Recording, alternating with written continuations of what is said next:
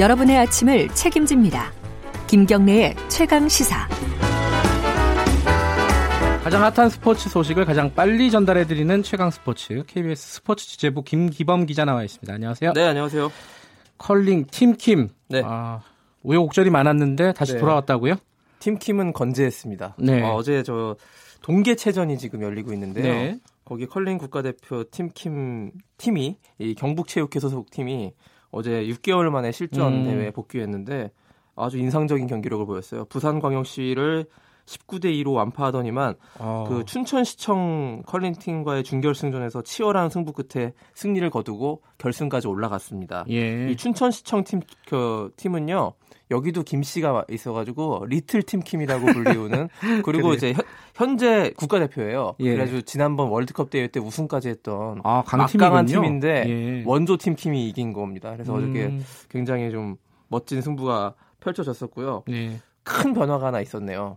팀킴의 이 트레이드 마크인 영미야, 아, 기억이 나네요. 예, 영미야 대신에 이 영미야라는 외침이 사라졌고요. 언니야라는 새로운 그 어, 어, 어록이 등장했습니다. 그러니까 그 이게 왜, 이런 걸 외치던 그, 그- 선수가 김은정 그 선수잖아요. 스톤 던지는 거를 예. 스킵이라고 하죠. 스킵 포지션이 바뀌어가지고 그 안경 선배라고 불리는 김은정 예. 선수가 지금 결혼한 다음에 이제 임신을 하면서 아, 그랬군요. 이 출전을 하지 않았어요. 그래서 그 대신에 이제 김경애 선수가 스킵 을 맡았거든요. 예. 그러면서 그 영미가 언니더라고요. 그래서 아. 영미 대신에 언니야라고 불리는 이런 새로운 호칭 변화가 생겨서 큰 재밌네요. 화제를 모았습니다. 예. 그래서 김경애 선수가 이제 경기 끝나고 이긴 다음에 기분 좋게 이렇게 얘기했습니다. 요즘 언니가 말을 잘 듣는다. 이렇게 농담도 했고 음, 한층 밝아진 분위기였어요. 지난해 만 해도 굉장히 좀, 좀 마음고생이. 심했을 텐데요. 예, 지도자 갑질 파문 예. 이른바 이래서 굉장히 좀 어려움을 많이 호소했는데요. 지금 뭐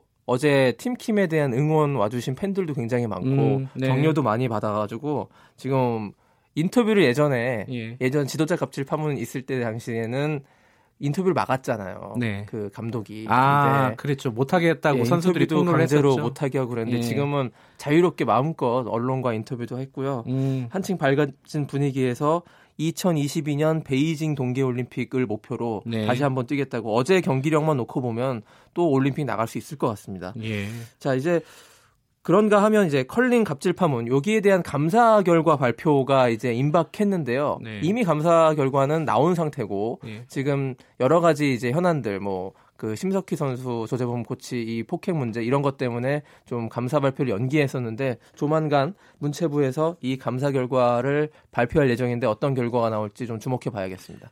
예, 동계 스포츠계가 굉장히 어지러운데 하나하나 네. 좀 정리가 됐으면 좋겠어요. 네. 내일 새벽에 손흥민 선수가 굉장히 중요한 경기에 출전한다고요? 네.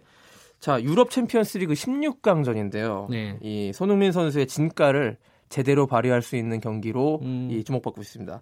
기대감이 큰데. 어디랑 해요?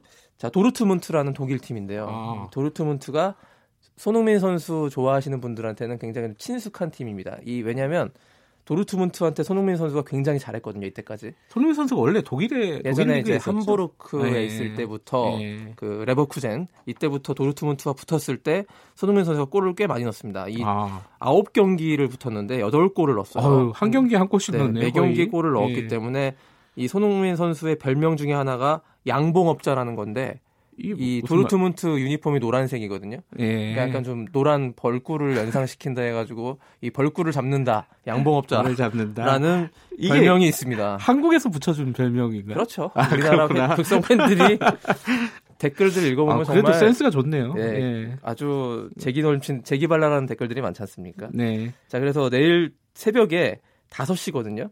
그래서 조금 일찍 일어나시면 요 경기를 직접 보실 수 있고요. 이거 보는 분들 많겠네요. 네. 예. 이딱 끝나자마자 저희가 또 이제 아침 요 방송에서 결과를 좋은 소식을 전해 예. 드릴 수 있었으면 좋겠고 내일은 이제 16강 1차전입니다. 예. 그래서 1, 2차전 그 토너먼트 방식이기 때문에 1차전에서 기선을 제압하는 것이 중요하고 무엇보다 지금 손흥민 선수 외에 주전 공격수들이 많이 빠져 있는 상태거든요. 네. 선발 출전이 거의 확실시되고 내일 골을 꼭 넣어줬으면 하는 그런 바람입니다. 내일 이 경기 일찍 일어나서 못 보시는 분들은 네. 어, 최강 스포츠에서 소식을 들으시면 되겠네요. 자세히 전달해드리겠습니다. 예.